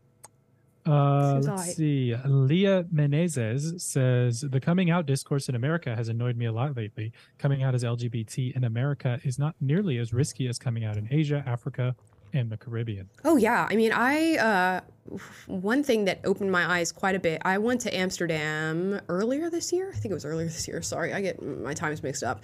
And at their big museum, which I forget what the name of it, is, uh, they had this whole exhibition outside that had every country's flag, and beneath it, it showed the different punishments that you can get for coming out as gay in in said country. And you just walk down this path where you can read all the punishments and people who have been punished and all this stuff. And it's insane. It's insane. I think if people walked through that and watched it it would open their eyes a little bit to yes the progress that we've made in the united states but also progress that i think needs to be made in other regions and there's room to be have the conversation that maybe we've gone a little bit too far in the United States and it's influencing other countries to move in the opposite direction. Like I think we've seen evidence of a lot of African nations and most recently I forget there was one where there was essentially people cheering about making you know homosexuality illegal and Uganda? uh, Uganda. Okay, so Uganda, and a lot of the evidence that they had for doing that was saying, look at the United States, look at how crazy the LGBTQ plus people there, look at how far it goes if you allow for a little bit of progress. So beware, guys. If your movements go too far. And you're saying we need progress because look at how other people are living in other countries. Recognize how good you have it here and recognize that there is a moment where your movement needs to stop, or other countries that are super oppressive are going to use the United States as evidence to why they should not make progress. Uh, so that was really eye opening to walk down that path and read all the things that were happening, and then to see people cite the United States as a reason why they were moving in such a, a harsh uh, manner towards homosexuality. Why are you gay? Why are you gay? Who is to say that I am gay? Uh, never gets old. Never gets Uh, old. Oh man, sorry. This is going to be a hard name. I'll do my best. Bazokuli Mefeka Ooh. says, uh, "Hi Amala and Taylor. It's my birthday. Been watching since June. Thank you for being constantly based and not polarized. Keep on being you. Have a nice day. Oh, thank you and happy birthday. Happy birthday." thank you so much for your support. And I apologize if you got your name wrong. It's a cool Yeah, name. we try. We try. Sure. Yeah. Uh, RP Awareness Month says, speaking about men and women's sports, I think when men start pushing 304s out of their own spaces, that's when things will finally change. Oh my Take notes. gosh. It has nothing. Alex, I can't with you. I really can't. I can't. Oh dear. Next. Uh, swing and a miss. Swing and a miss. Uh, Arctic Fox says, "Caught the stream. You're in the top three on my Spotify Wrapped. Do you think Hey. these trans slash LGBTQ slash pronouns issues are just a phase of the 2020s? Love from Belgium. I hope it's a phase of the 2020s, and this is not for everything, right? I'm not saying I hope gay people are a phase of the 2020s, okay? Just don't get me, don't media matters me right now. But I, uh, in speaking about that, this latest Jubilee that we're going to react to on Wednesday, I saw some clips from it of just some of the stuff that was being said i'm I, I was watching it i'm like this has to be a phase. This is the most crazy mindset view way of thinking that i've ever heard. It was just like lesbians arguing with each other and saying i do think that a man who identifies as a woman is also a lesbian. And then one of them was saying i'm non-binary and my pronouns are they them or sometimes he him or sometimes she hers. And i'm also a lesbian hearing it, I'm just like, why are nothing means anything anymore? Why are we here? If if a man can be a lesbian and a non-binary can be a lesbian, what is the point of even having this conversation anymore? It means nothing. Just disband the whole thing because I can't I can't deal with this back and forth. And I'm sure there's a lot of lesbian and gay people who feel that and are frustrated with uh, some of the conversations that are happening right now. But when I hear stuff like that, I'm thinking this has to be a trend because it's not founded in anything. And this just cannot sustain itself as new things start to arise and new identifications and new pronouns. You're, the, the house of cards cannot stay up. No, and to your point a minute ago, you're worried about microaggressions and misgendering and your non-binary lesbianism, while in other countries it's being outlawed. People are literally being put in jail or worse, thrown off buildings, etc. Right. So if these are your people, if this is really a thing that you care about, like let's have a little bit of perspective here. And uh, there's no way that it's sustainable to uh, continue quarreling and quibbling over the silly things Yeah, uh, no. that this movement has descended into. Uh, let's see. Kennedy says, "Hi, Amala and Taylor. Just wanted to say thank you for not for making me feel like I'm not a bad person for having opinions like yours. The Oh. left has always made me feel like a horrible person. So thank you and happy holidays." Oh, well, thank you. We we are of the opinion that probably most of the people watching right now are not horrible people. It takes a lot to be a horrible person. You have to actively just have like hatred and a, a mean spirit in in your heart. And I don't think most people are like that. Even though we have varying opinions, I don't think most leftists are like that. So we're all for good people and exploring opinions. So it's always welcome here. Yeah, we're glad you're here, Kennedy. Yep. Uh, Jinx says, "Whatever happened to sticks and stones may break my bones, but words may never hurt me. Uh, they don't teach emotional resilience anymore. It's a shame." Yeah, I don't know. The adage has has switched now. Now it's like words are breaking people to the point of no return. And I don't know when exactly we got there or what point the the the switch was flipped, but we're here now. uh, Jon Haidt in Coddling of the American Mind. Uh, it's a book. Mhm. He's a uh, psychologist who studies uh, a lot of this stuff and the, the influence that social media has had, and this like you know safetyism and helicopter parenting and all that on modern generations. He he references that that quote and talks about how it's basically been inverted these days. So, anyways, Yeah. if you're interested in that topic, highly recommend Yeah, uh, reading great. that. Um, Connor Leonard says, "Hello from Ireland. Love listening to your content, especially when I'm painting. Keep up the good work." Oh, that's cool. I love that for you. I wish I I used to like love to paint and draw. I took AP art in high school and stuff. I wish I need to like bust that out and start doing that again. Maybe we'll do like a Bob Ross type podcast where we're just uh, painting and talking about random stuff at the same time. That would be awesome. And then we'll uh, we'll all uh, share our paintings at the end of the stream. I'll post them on my Instagram story or something. That'd be fun. A collective art project. While we talk about Clown World, we can all paint our own clowns. Impressionist clowns. Yeah. Modern art clowns. anything. Uh, let's see. Uh, RP Awareness Month again says Taylor, your speech about how weak ideas and ideology can't be debated because they know they will lose, which is why the left resorts to violence was 100% fact. Mm, yeah. Well, it's, thanks. It's true. Like it's like um, you know, when you're like when you like back an animal into a corner. It's like, okay, I recognize that I am like pinned down in this point and I'm not going to be able to get out of it. So I'll just bite the shit out of you. Which is essentially what these students do. They're like, oh no, she's coming to campus. She's going to say things I don't like. I am pinned into a corner here, and I can either confront her on the basis of ideas or I can bite her. And then they bite.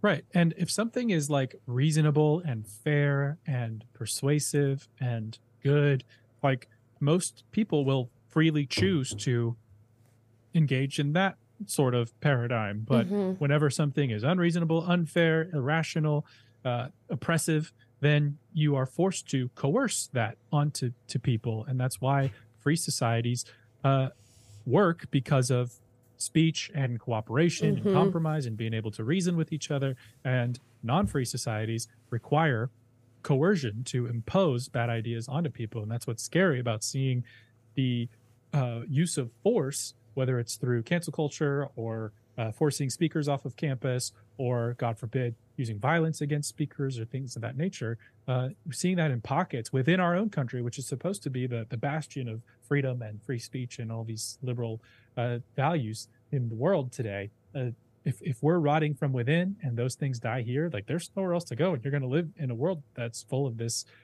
coercion and totalitarianism. And Right. That's not a good direction. So, No bueno. Uh, but thank you.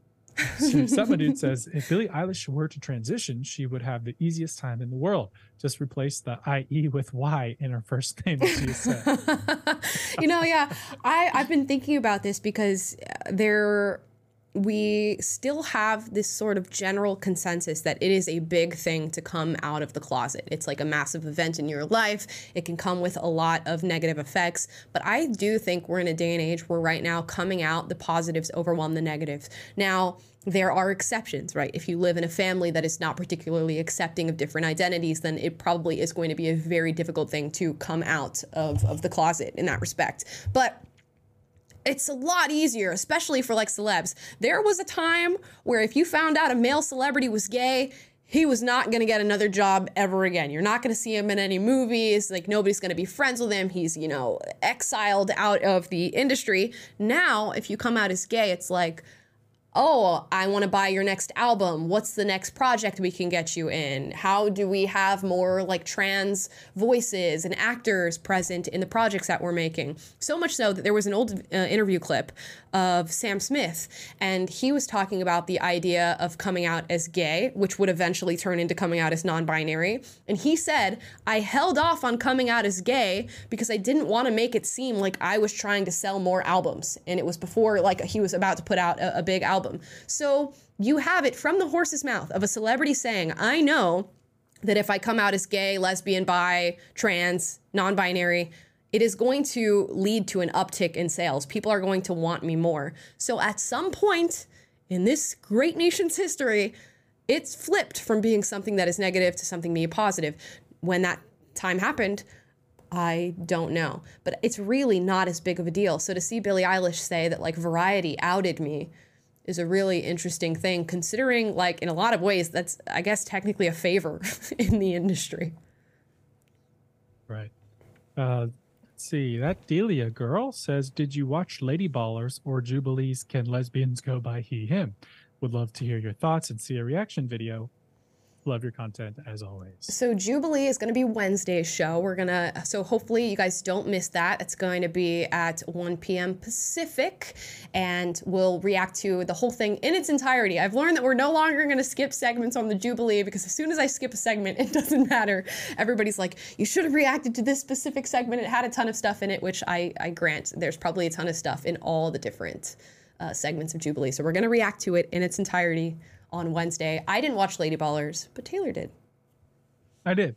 Yeah. Uh, and I don't know if we'll react to it on the show. I mean, Amala has to watch it, but I thought it, it definitely had great moments. Uh, it was crazy to just be watching a movie where they just say the things that you're not, you don't ever hear in modern movies, you know, and and so that was Yeah. really funny. It was cool to see all the the different like Daily Wire personalities and like people we know making little cameos, like Seth Dillon to Babylon Bee and Kongman and uh, Right. Clay Travis from uh, Outkick and all these different people and kind of the the conservative movement. So it was it was a really cool and interesting like and you could, it's, it's cool to watch and you can like let your guard down and stuff. Some of it I was like maybe it could have been a little shorter. Uh, some of the I felt like I was kind of waiting for things to happen and progress, but uh, overall I'm glad I'm glad they made it. Glad it exists, and we'll see we'll see what Amala thinks once she uh, Once I check it out, yeah, at some point I will. I'm sure it'll be. I'm sure it'll be just refreshing at the the very least to see somebody be willing to take on a subject matter like this, which is just like ripe for the picking when it comes to a comedy movie, but nobody's willing to touch. You know? Our girl Riley Gaines, who we talk about today, made a little cameo too, so that was cool. Oh, nice. Uh, let's see. Tobin Theron uh, says, to each their own, Tobin Theron uh, says, I feel like we're in a real life scary movie spin off of Handmaid's Tale. That's that's layered. I have not seen *Handmaid's Tale*, so I don't even know what that is about. I know the Sorry. premise, but I don't know the. Yeah. I'm so sorry. Not I wish sure I could speak more to your either. comment. Uh, but thank you, Tobin. Uh, RP Awareness Month says, I'm not going to lie, paying for some women's groceries is a complete L. not, no, not only that female entitlement has hit a new peak, or not only that, but female entitlement has hit a new peak. When women say they don't want to be hit on, that means by brokies. Chads, though, thumbs up. I guess it does. Yeah, I guess you can't be and broke and you can't be ugly, I guess, to hit on a woman, which is like so, ugh, it's just sad, man. I don't know. What, what a rough time. But yeah, I, if, if a man hit on me at the grocery store and then tried to pay for my groceries, I would be so creeped out. So the fact that there's a group of women that want that to happen is just astounding to me. And you will have some guys that have that will try that. Notor- some guys are like notorious for like going to gas stations and trying to pay for girls' gas. I've had that happen a few times in my life, but to me it's just so weird. So and I'm just like, no, I'm gonna pay for my own gas, and it, it becomes sort of like a transactional thing. What do you expect if you like pay for something for somebody the first time you meet them? To me, it's just so many layers of wrong and weird, and you shouldn't expect that nor like want it in the first place. No. And like generally speaking, unless it's like in a bar and you're the stereotypical Chad or whatever, like approaching women where there where there's sort of the overtone of this is me hitting on you is generally just not going to be a very successful thing. Uh, Right. And I think there are ways to like seize opportunities that emerge organically in life, uh, Mhm. even if you're not the best looking guy or whatever. But you can make you can approach a woman without it being this like I am hitting on you uh, vibe, Right. and make make her laugh about something, and in very like chill, non-threatening way or whatever. I know it's like easier said than done, but Sure. it's just I, feel like it, if your mentality is always like I must approach women, I must you know offer to pay for her gas or pay for her groceries like it's, it's just not going to ever be successful that way you've got to find a way to just like be natural and organic and maybe find a natural moment with someone who uh, Mhm. is quote unquote out of your league but Yep. then that could lead to more so i don't know You never Just- know. Trying to someone said taylor passing out the ribs to rizz tips i'm, I don't know, I'm trying i'm not, not saying i'm an expert Treat it like a friendship. Treat it like a friend. And if, Yeah. you know, if like if a woman is interested, for the most part, she's gonna make it clear. So like treat it treat it as a low stakes encounter so that you're not giving the vibe that the stakes are high. As soon as a man is trying to like pay for something for you, the stakes are high at that point. You know, if you accept the payment, that means like you're you're interested in some way or you want you expect something to happen. It's just weird. I don't know. And you know this woman would probably the one from the video would probably take the payment for groceries and never call call you again. So it's just uh it's just like throwing money in the toilet at this point.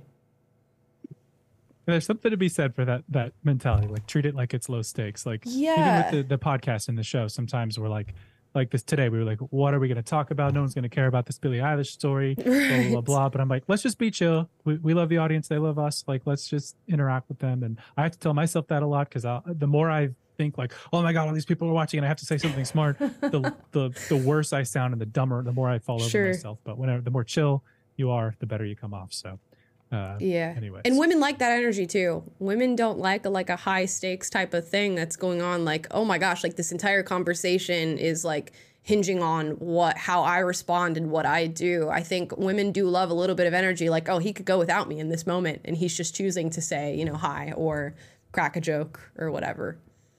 Easier said than done, of course. Of course. Dude, I was watching- I gotta. oh, what do go you say? I was gonna say I gotta shout out Yama in the chat. She said Taylor reading my comment 100% boosted our parasocial relationship. I love that. I'll read your comments if they're clever and funny. Like That is so funny. yeah, I was watching a video recently about incels. It was like a 10 minute kind of like Vox style documentary. And you see these guys and they're like wearing masks to meet up with this woman. And this is the first time that they're talking to a real woman who is not a family member. And these are they don't look unfit. Like they're generally like fit bodied guys. They're not huge or anything or like you know you you obviously can't see their face so you don't know what they look like. But they're all just like mm, no woman's ever gonna talk to me and they're never gonna be attracted to me. And you know they're never gonna wanna be friends at the at, let alone do anything else. And a through line was like they've never even had physical touch with a woman in an even platonic way, like hugging a female friend, holding the hand of a female friend, like shaking hands of a, a female. And that blows my mind. How that translates to when these like young men grow up and get into adulthood is a little scary to think about because you have to think about how important human connection is, even just like on a platonic friendship level. That's a really important thing. And I think you can fall into a really big pit of despair if you don't get that connection, be it platonic or romantic. But I'm seeing these guys and I'm like, I don't know what your face looks like, so I don't I don't know how you're going to be perceived, but you seem pretty normal. Like you could just go out and have a low stakes conversation with other people and it would go fine, you know?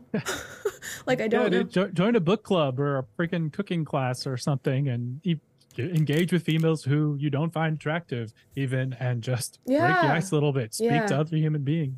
Just explore that. Be authentic. Like people will be you know, your, your self-confidence will will grow. But when you like mm-hmm. box yourself in and and you, you psych yourself out in that way like just start small incremental steps. Yep.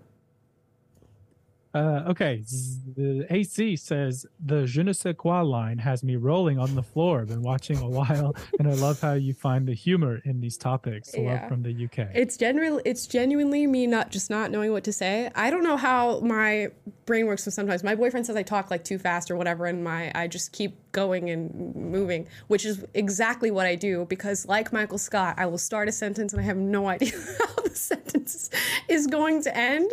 So I'll just find myself filling in just random things that I think of as I'm saying the sentence out loud, which I imagine is what most people do. Or are you? Are you a think through your thought type of person before you say it, or are you thinking of the thought as you say it type of person? Wow. well, on this show, I am usually while you're talking, I'm like trying to think of something smart to say. Uh-huh. and and then so I'll have like a complete thought, and then you'll usually say it. Oh no. Whatever I was thinking that I was Sorry. like, oh, that'd be a good point. And she she she just it comes to you. Uh, Uh, but I do better, honestly. I, like I said before, like when I chill out and I'm not trying to like pre-plan a little statement and just kind of go off the cuff. But it takes more courage, I think, to speak extemporaneously. Sure. As you kind of have to like trust yourself, but it's way more natural and real when you do. Gotcha. So, uh, okay. ZH says a man offered to buy my groceries the other day. Physically, I'm not who people would expect to get that offer, but femininity does wonders. Yeah, would you? It's like, would you? Would you take them up on that? Uh, for me, it's a weird thing to do. I I can get why some men would do it, and like a lot of men think it's like a flex to to pay for somebody's groceries. Uh, for me personally, I'm like, if you don't, if I don't know you, it's just a weird thing to just like get out of the gate, and I'm immediately wondering, what are you viewing this? Transaction as because it is quite literally a transaction uh, with the intent of creating something else. I'm just like, ah, does this work for you typically? How many women are you doing this to? Like, if you are trying to pay for my groceries the first time I'm meeting you, how many other people have you tried this on? Has it worked? If so, to what extent? Like, what made you think that this is like the go to way to to achieve success? I just want to sit and interview them at that point. It's like, hey, you want to be on my podcast? I don't want to sleep with you, but do you want to be on my podcast? I'm doing a show on incels. Do you want to wear a mask and come on? oh gosh. Uh, let's see. Jo- Joel Ellis says social media definitely focuses more on the extreme and more on the dramatic. That is mainly what is viral. It's not Right. a realistic sample of mo- most people. Yeah, of course. Yeah, as and I think as social media progresses, the threshold for getting viral is going to be higher and higher and higher. So you have to get more ridiculous. Uh, I saw somebody the other day saying like, "You remember when?" You went viral on the internet and that got you on the Ellen show. Like you got like 3 million views on a video and suddenly you were on Ellen. Now you get 3 million views on a video. It's just like, oh yeah, you're just like every other person on the internet who has ever created a piece of content. So, you know, like welcome to the club, I guess. So that shows how saturated videos are on the internet. Crazy. And of course, you have to get more and more extreme to go viral. Who knows where this goes? I go back and forth. Like it's you know, we live in this social media saturated age. Mhm. Do you despair of being alive this time? Would you rather have been alive like in the Right. 70s or 80s, right before the internet came on? It's an interesting thought experiment. Yeah. It's, it's always hard to say you'd rather be alive different during a different Of time. course. modern technology and medicine, and you're Yeah. actually living life in this time. But and you Yeah. live longer and yeah it is what it is and yeah it's just hard it's hard to think about i, I don't know don't know if there's a time i'd rather be in it's just so hard to like do the thought experiment itself yeah, let us know what you guys think in the chat. Though. yeah drop it down what Uh, decade Drop your favorite decade. 1510s. Uh, RP Awareness Month says, Amala, I think you have a banger of a documentary on your hands if you did it did it on current dating dynamics. A hundred women for one date. I'm sure it's way more. You're sure it's way more? Oh gosh. I just don't know how i'd get down to the bottom of that. I think that's beyond my uh beyond my comprehension slash field of view to get all to compile all that information together. But i do hope that somebody is is working on it somewhere. Maybe we can do it on like a smaller scale. That sort of that sort of idea. Yeah, I think you just got to like pick your little narrative or the string of commentary you want to make and Right. uh, posit some ideas. But to do something exhaustive would be impossible. and you think it's over a hundred women oh my gosh i have to figure out i really want to figure out a number on that how many women do you have to approach as an average guy to get one date average guy is the biggest like you know Average guy. the variance is going to be huge from like certain guys to other Right. guys, you I want to lop off, like, if we're going to categorize men or whatever, I want to lop off the eight to tens or whatever and just keep them in a mm-hmm. separate category. I want the average guy. How difficult is it to get a date based on? And I don't know how you would, like, exactly do the study on that, or maybe you just have to get a group of 100 women together and show them, like, a bunch of different profiles or have them meet a bunch of different guys and say yes or no and see what their averages are. yeah, we gotta get the, the Tinder days. data or the Bumble data. yeah, we'll figure it out. Uh, Desi Cregan says, "Hi Amala, thanks for all the content you do. I came across you a few months back, and I'm I'm loving it. Glad I Oh. got to catch, glad I got to catch a live show all the way from Ireland, another Ireland. today. Awesome. Another island today. Thank you so much for watching. And I'm glad you could catch the live too. Hopefully it's a it's a fun vibe on the lives being here in, in, in real time. I'm curious from like normal Irish people, what's going on with this whole situation y'all have with like the street protests and all that. And Conor McGregor today was like, if I ran for president, who would you vote for? And he put it out. And like, of course, his followers were like, oh yeah, so many people were, were like, yeah, do it, do it, do it. But like, what, what's going on with Don't. Conor McGregor? Is he seriously like trying to do a political run in Ireland or what? How big of a like is he as big as it gets in Ireland, or is he kind of just like, oh, he's this kind of wacko that went over to America and did this stuff? Like, I'm very curious from an Irish perspective about all Yeah, that. very so. curious as well. Y'all know I don't like Conor McGregor, but please give me your thoughts. Uh, Hayden Dawson says it's really weird how women are saying that men need to do these things and spend all this money, and society says it's acceptable. But when a man dot dot dot, oh, but when a man says his preferences on what women should do, he's sexist.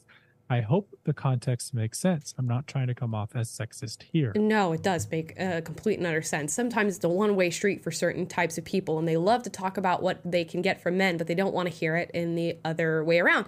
And sometimes there are men who do exactly that too. So we don't want to leave them out of the conversation. But yeah, this just like one sided, black and white view towards dating. What do you bring to the table? What transactions can I get away with in this relationship? It ugh, just It's tiring.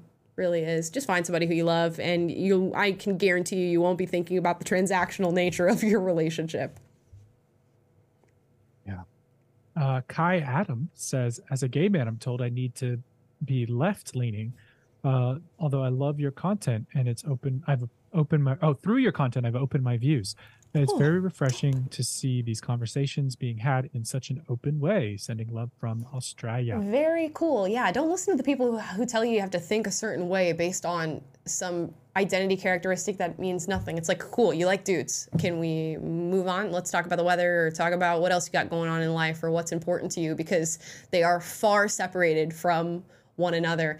And how we got this far, really, the more I think about it, the more it just astounds me that we decided that if you like a certain group of people or if you like to like get with dudes that means that you have to think this about every other issue the world is facing. We are just such simple-minded creatures if you really think about it and you really have to work hard to break out of that patterned thinking Yes, indeed. Uh, Ichi Yamoto says, I just want someone who'd always stay by my side and never give up. Life is hard. We have to make it work constantly, not just when it's difficult.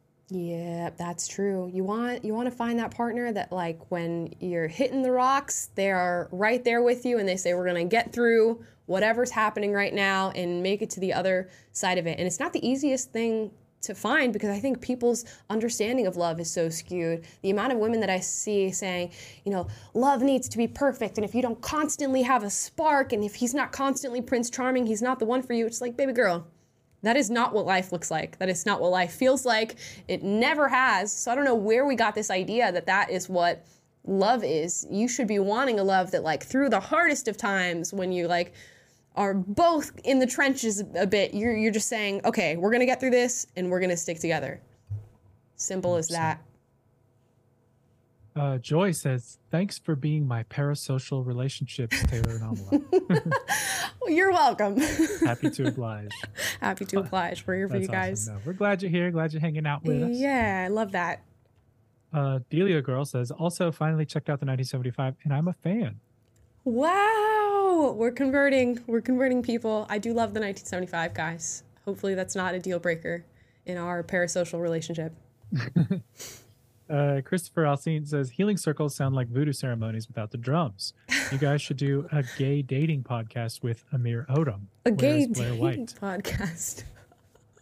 Oh, that would be crammed a lot of uh, requests and commentary into yeah, this. there was a lot of requests in there. Yeah, healing circles are strange. I don't know if I would liken them to voodoo, but they. I mean, I'm, I'm sure they share some some elements, much like they share elements with some things Christians do and stuff like that. Uh, but yeah, I don't know. We've thought about doing a dating show on this podcast because we're so often talking about dating and this trouble, the struggle to create connections, and how can we do that? Uh, I think it would be really, really fun. And maybe we'll have some projects in the future that have to do with dating that aren't necessarily on this channel. Who knows? That sounds so interesting. What a hmm. Interesting and cryptic. Ooh.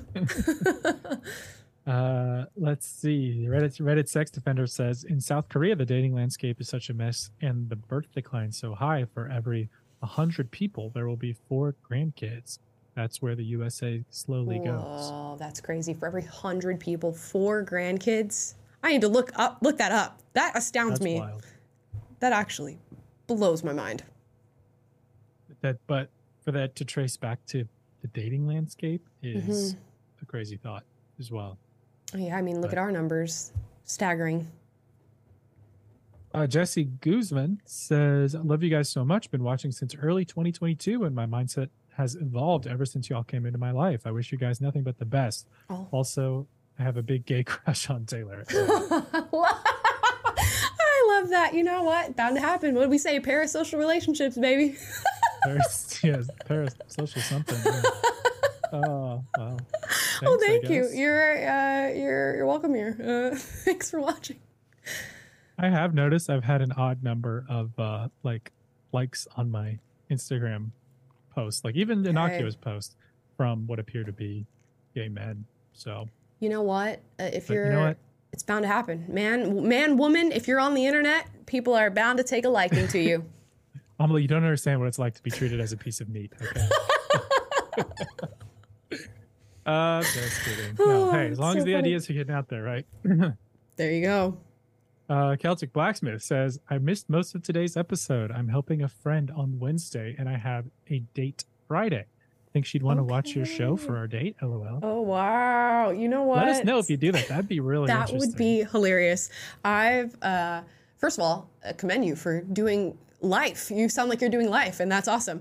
Uh, I had this girl walk up to me at a coffee shop, and she like leaned over and whispered in my ear, "I really like your show." And she's like, "I really, it's it's so nice to meet you." She's like, "The reason I'm whispering is that I'm on a date, and I have no idea how he feels about like your set of ideas and what you do. So hopefully we'll get to that." And then she like walked away before the date came back and saw her talking to me. So shout out to that girl hopefully it worked out and the guy was cool uh, with your your thought process and your worldview but it's just so crazy that you have to like whisper you have to whisper that to people now Which you shouldn't. I mean, it's probably a good lit- litmus test. If you Right. show them some of uh, our content, Amala's content, and if they are very right triggered by it. I mean, are we really that triggering? she should have let me sit in on the date to be honest Yes, that would be.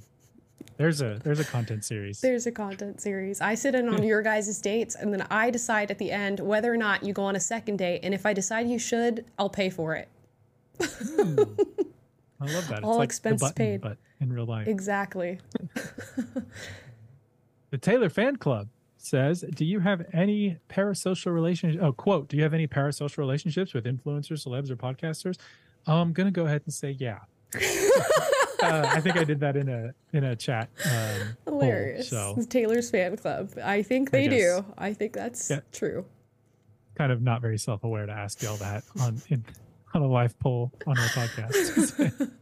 Do you have any parasocial relationships with podcasts? wink, wink, wink.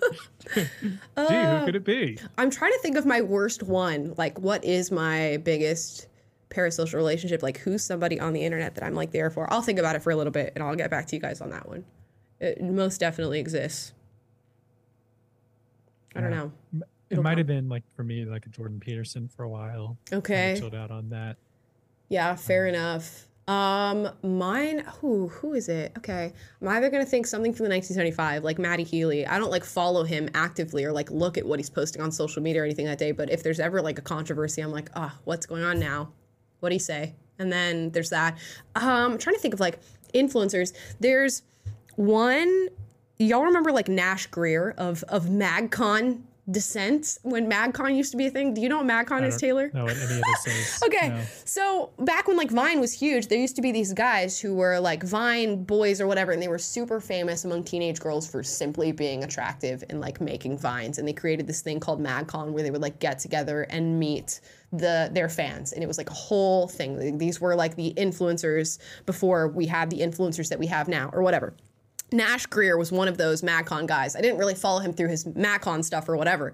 But now he's like a family man, has two kids, like bought this house in California, has like a chicken coop that he's building and stuff like that. He's one that like if he if he posts him and his wife and like their family life on YouTube, I will watch uh, their videos and see what they're up to. But I just feel to me it when you're doing it, when you're watching somebody's life and you're watching like them set up their house or their chicken coop or whatever, it doesn't feel weird. But when you talk about it, it feels it feels fucking weird. it feels so weird that like I'm watching this family that I have I know nothing about. I do not know them, but I watch like their their family videos on YouTube.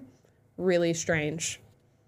Which it's funny because you've talked about doing like lifestyle content as well, Right. And like, I think that's a cool idea. Do you like? Do you think it's a cool idea? But do you feel in some way that that's like enabling people to have Yes. parasocial relationships with you? And does that make it weird for you to think about? Yes, every time I get honestly, there is a small sliver of my mind every time I'm on the internet that I'm like, oh, I feel like I'm stealing somebody's time a little bit. Like if you, as you guys are watching this show, I'm like, I, I hope you guys are doing things while you're watching this show because I don't want you to be like just sitting and listening to me because I feel like I, by virtue of being here, am stealing part of your time, which is we hope is to refresh you a little bit, share some ideas that you don't get to share anywhere else, hopefully keep you up to date on some of the things that are happening on the internet and what people are talking about and to like share fresh ideas that hopefully reinvigorate your view towards life and, you know, make you think about things a little bit. So I hope there's a bit of a trade-off there. But also, please do things. Please live life. Yes. Listen to us and support us, but also live life. uh, Sarah Dell says, Amala, what is your go-to coffee order? I'm a barista and it tells a lot about people. And you too, Taylor, don't want to leave you Uh, out. I'm about to tell you a whole lot because I don't drink coffee. Uh, and probably never will, although there's room for the palate to change. I'm a tea girl through and through, and it's typically a London fog, which my iteration of the London fog is Earl Grey, black tea with almond milk, since I do not drink from the cow's teat, and uh, vanilla and cinnamon. That's my typical tea tea order, or a matcha. I love matcha, so. Yes, I remember you were big into the matcha lattes for, for a minute there. Mhm. Um, I do love me some cow's teat. uh, I drink normal milk like normal people. You're like normal Yeah. people. Come on now. Uh and uh, but i'm very much like mood dependent and seasonal like in the in the summer i like cold brews like like uh, the chocolate cream cold brew or just straight up cold brew. Um now i have an espresso machine at home so most mornings i make an americano. Uh but i just got eggnog because i like eggnog lattes in the winter time. Mhm. uh, i also got stuff to make like peppermint mocha stuff so i i worked at starbucks it was one of my first jobs. Oh, so, nice. uh, yeah so i'm, I'm Well, now you have to tell of the time us- black coffee What does that tell? What does that tell you about us? Put that in the chat down Yeah. below. Let me know. Do the personality analysis. It's like astrology, but for drinks. uh spaces says i've never read uh, i say never read books before watching the visual adaptation you're bound to be disappointed from the difference in the lack of details You know what? I, I that is one way to view it, and I think there there is something to be said for that. But I the reason I like it, I kind of make a positive turn on it. I love to see what a like a film based mind would create out of something that I've read because when you read something you create your own visions or whatever but you're not thinking about translating that into a film that somebody's going to watch and for me, I can read a book and you get all the time in the world to read a book. As an author, you get all the pages in the world to write a book, and that's a cool thing, although there are some constraints. But with a movie, it's like you get a certain set of time. I think for the Ballad of, Ballad of Songbirds and Snakes, it was two hours and 40 minutes. But they have another cut of that film that's like four hours long. So to think about the process of like trying to translate the book to film and acting and a you know a stage and a set and, and then have to chop it up and make it still make sense while holding the key themes is such an interesting process. And I love having read the book and then watching the film and getting somebody else's vision of what they felt was most important to translate to the screen and what they felt were details that could be left out or needed to be focused on. So that's cool. I always view it as like a positive thing. It doesn't detract from uh, my my vision or my experience. It actually just paints it in a different in a different light. yeah i think that's i agree with that so long as you're not clearly like adapting the source material to your own purposes Right. Like peter jackson famously said in an interview ahead of the lord of the rings movies releases that he's like the way that we chose to to to honor tolkien is by putting his messages in the film rather than our own and i think that mm-hmm. that's from a filmmaker what you want to hear especially when it's like a cherished ip which is why i'm a little concerned about like greta gerwig's adaptation of the chronicles of narnia that's coming forward because Yeah. I don't know that I necessarily trust her to have that purist mentality, especially for something that, like, as a Christian person, C.S. Lewis wrote those, uh, the Chronicles of Narnia, as clearly like an allegory for Christianity. And so I don't know where Greta Gerwig's coming from, from her faith perspective, but like, Mhm. are you, do you really get it? And do you really get like the essence of it? Are you going to capture that and translate that and give a generation uh, the C.S. Lewis story uh, that's true to what he intended it to be? That's where I'm like, eh, Yeah. it scares me a little bit. Um, but that's also like more of a a morally deep and loaded sort of uh, franchise, as is Lord of the Rings. For more like, um, you know, just entertainment purpose things, I, I think it's less important. But uh, Yeah. anyways, You have to set yourself aside if you're going to adapt somebody else's work, and you have to Right. really say like, I am now just like a not a pawn because it has a negative connotation, but like a pawn to for your vision. Like I'm just the creative person who's going to allow what you meant to have show up visually show up. And if you don't have that mindset and you're like, how can I put my agenda or how can I adopt adapt this for a modern audience? It really doesn't. It really ruins it. Right. Just make your own thing at that point. Yeah. Uh, let's see. Marlon Shinoda just sends a super chat, no message. Thank you. Thank you. And not this is Nati Nataliha Smirnova says, uh, Amala and Taylor, since you do reactions, could you do one all YouTubers do to Kingdom by Devin Townsend? Show real talent to your audience, not TS. Kingdom. What is that? I'll have to look it up. I'll get back to you. Kingdom by Devin Townsend. I haven't heard of that. It sounds like a song, which I don't want to get us copyright claimed, but I will look into it. Ah, Okay. Frank Mayan says, Emaphobic? E M M A?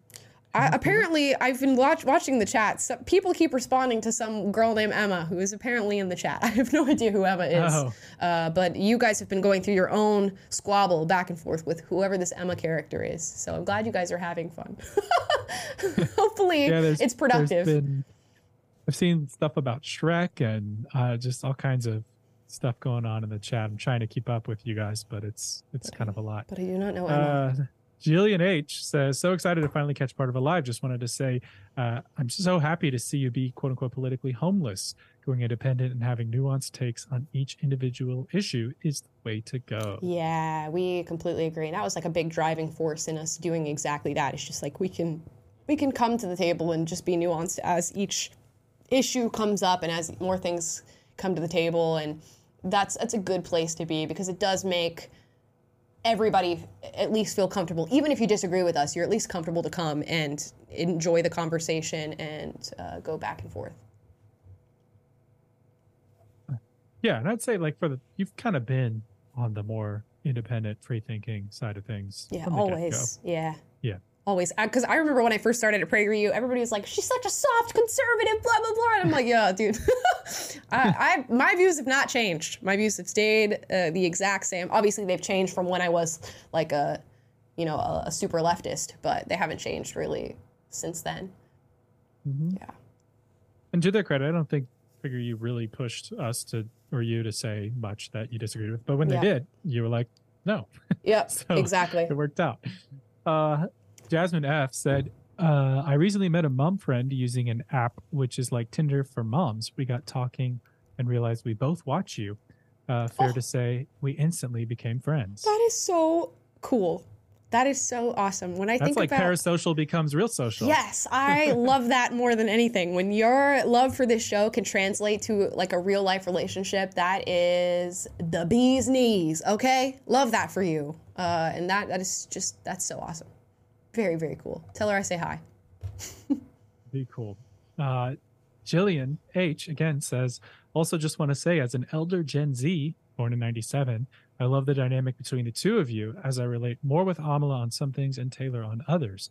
Always love the Lord of the Rings references. Haha. Yeah, see, we got it. we were bridging we're bridging the divide on this show, the generational divide. Uh, Mar- Marlon Shinoda again says, Hi, Amala and Taylor. I'm from Cabo Verde, Africa, and love your content. I watch your content every day before I go to work. Keep up the good work. That's awesome. Thank you. And what an That's interesting crazy. place. So cool. We love to be part of your lives. fascinating. I want to like go read the Wikipedia about Cabo Verde. now Yeah, it's just like I want to visit every single place where we have a viewer. Uh-huh. just be there for a day. Uh, Celtic Blacksmith. Amala, I forgot to mention, I won't be worried uh, about mailing any of my work to you till I heal. Sort of maimed my finger with an angle grinder. Oh no. I don't know what that is, but it sounds awful. Ugh, gosh. Well, I hope you get better and soon. Yeah.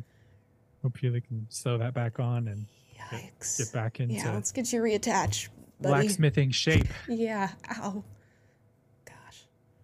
Uh, but yeah, no no pressure to get us any No. cool cast iron None at all.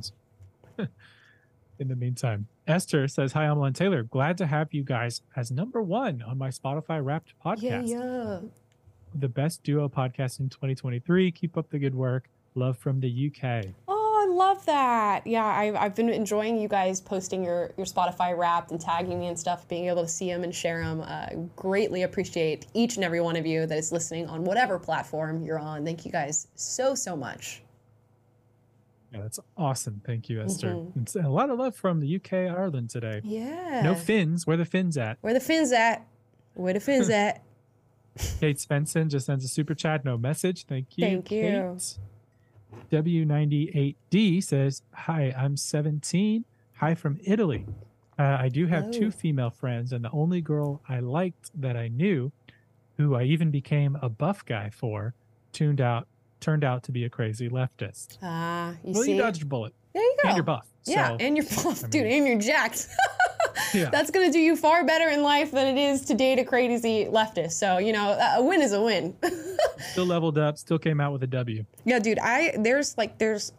It is not to be understated how much you can change your life with physical fitness. Uh, whether it's going to change you mentally with your health, it's going to change the way that people perceive you, and it's it's some it's interesting because it's something that everybody is capable of doing, but not everybody chooses to do, and it immediately can like just benefit you in so many different ways. So that is a win to me, and I'm good luck out there in the dating in the dating world. And you're 17. Like, Yeah, you got time, That's- buddy. that's young. You got plenty of time to Yeah. figure out who you are, level up, enjoy life. Don't pressure yourself with Right. the girl stuff yet. Mm-hmm. Uh, Kate Svensson again says, I'm autistic and blurt out whatever. LOL. Meant to say so with my first super chat. Oh, well, thanks, Kate. Hey, you know what? I find that very charming. Uh, you know, there was what did I see? What, it reminds me of something. Oh, the the incel video that I watched. Not that I'm calling you an incel. One of them was, like I said, wearing the Guy Fawkes mask. Uh, which, for those of you who don't know what that that mask is, uh, I'll show you. Guy Fawkes. Uh, do, do, do, do, do. This this little dude right here, um, and he's talking about how like I'm not attractive, I'm autistic or whatever, and I'm like, you know what? A lot of I think there are a lot of girls that would find that very very charming. You just have to really get out there uh, and and talk to people. I'm like, you know what? I could spark up a conversation about V for Vendetta with that mask that you have on, but you're never gonna. it's never gonna happen because you won't go and talk to talk to a female. I'm sure there's a lot to be had. And you know what? You know, a lot of people with autism have a, like the most vast knowledge about certain things, and it's just so interesting to to hear about it and talk to people who are like that and who are sort of uninhibited when it comes to the way that they speak. Like when you mentioned blurting things out, I could see how some people might be taken aback by that, but I think that's a cool thing that you don't have like that barrier to speech that a lot of people that a lot of people have. I wish I had that. Yeah. So we're glad you're here. Just feel free to blurt out whatever's on your mind. Go in the for it. Go for it, guys. Uh, Om, the F69, says, Love you so much, Amala. I'm a black gay man in San Francisco, and your channel has helped shape my views so much. I plan to make content soon and hope to connect in the future. Love that for you. Thank you. I appreciate it. I love hearing from just all the people of like just different backgrounds and different life experiences who managed to find their way to this channel. So, so very cool. Yeah, we're glad we got some some reasonable folks holding it down in San Francisco. Yeah. They need all the the chill people they could get. Much needed. there. hmm Uh, Stephanie Tam says, I pay for a man's groceries all the time. Uh, it would probably be more of a flex if I wasn't using his paycheck. uh, reminder, smash the like button. I love that. Yeah, use your man's paycheck, but say you paid for groceries. I love that. I always see like these videos where it's like uh, me flexing because I paid for my man's coffee this morning, even though he pays for literally every other expense we have in our lives. it's like I did this cute thing for you, bought this five dollar coffee for you. That's how I, I feel most of the time. Yeah, we kind of use my wife's card for like all of our travel and eat, going out to eat and stuff like that, like gifts or whatever. And Yeah. Mine, like I just get to pay all the bills. Um, so Right. it's fun. I feel like my But, uh, my relationship is just like okay, my money is your money, your money is my money. It's all yeah, I in mean, one ultimately big we're in pot. the same spot. but- Yeah, and it's just like yeah, whatever, whatever. Uh, let's see. Alex says, I'm a left leaning moderate and tune into your show regularly. Have you ever considered hosting normal people on your show to debate with you? You know, you know, I'm open to it. I think it would be a, a, cool thing to do. We always have like a long list of ideas that are floating around for what to do for the show. But yeah, I'm always open to going back and forth. Mm-hmm. And even I not even debate, speaking, just conversation yeah, would be cool. Right. We prefer to approach conversation with people that we disagree with as a conversation and less about like trying to win right because it's not really about winning it's about exploring different viewpoints and making sure that they're understood and right seeing where you land and and deciding if you want to change your mind if a better case is made or whatever but yeah anyways like we had destiny on i thought that was a really fruitful um, yeah, I just went back discussion. and forth and just shared some shared stuff about like our upbringings, what experiences led you to have a certain set of beliefs. I think that's far more productive and humanizing than like, let's debate X, Y, Z. Totally. Yeah. Uh, getting toward the end here. Thank y'all for sticking with us. And yeah, Appreciate to y'all. Uh, Stephanie's point, thanks for helping us out with the like button. Looks like we got a bunch of likes today, over 1,300 as it stands. Thank so y'all. Appreciate y'all for helping out the algorithm, whatever that does. we know it's a good thing. right. Uh, Celtic Blacksmith again says, Taylor, don't let Amala tease you about your drip with the gays. she has no hey. idea what us men have to do to look beautiful, homie. LMAO. Also, hey, this girl no is teasing. a Matt Walsh slash Michael Knowles fan. Green flag. no teasing on on my part. Hey, a crush is a crush. A win is a win. Don't matter who it comes from. I guess so. I'm yeah, not sure what to say about all of that. But uh, our last super chat today is Frank Mayen bailing me out here because I thought that was gonna be the last one. It was gonna be Taylor's just like, uh, um, I. uh, uh, Frank says, "Ava, please help. I punched my girlfriend in the face this morning because she broke my Xbox. I feel bad. How can I make it up to her? I hope that's a joke. I that's do horrible. hope that's a joke. Uh, you can make it up to her by swiftly leaving the relationship and leaving her alone. I think turning that would be. Turning yourself be into the police. Yeah, turning yourself into the police uh, restraining order expeditiously, my friend. And if your girlfriend is listening, get the hell out of there. if you, that seems that like a, a joke, very not very funny. Yeah, if it was a joke. Uh, hell, hello, Matt Rife. yeah. Matt Rife's chilling in the comments today. Uh, yeah, but yeah. I, I, and yeah, maybe get anger management therapy as well. Yeah, That's and probably yeah. And this woman, not the one for you, mate. not the one for you. Guys. Start, start with a clean slate once you get into a healthier spot. Sorry. but I guess thanks for bailing me out on the uh, the gay crush question, even though I probably would have rather ended on that, actually. Yeah, so. yeah. Anyways, uh, guys, what an interesting note to uh, end the show on. Thank you so much for watching. We hope you enjoyed your time here today. If you did, like, subscribe. Click the notification bell to be notified every single time we're live or every single time we post a video for you guys. We are live Monday, Wednesday, Friday, 1 p.m. Pacific, 2 p.m. Central, no, 3 p.m. Central, 4 p.m. Eastern, plus. We post videos for you guys every single day. So, tomorrow's video is going to be about black owned businesses being elevated above others. Of course, I have a lot to say about that, so you'll be able to check that out. And with that being said, Hope you have a fantastic rest of your Monday. Hope you're out there living life. Hope your parasocial relationships are becoming secondary.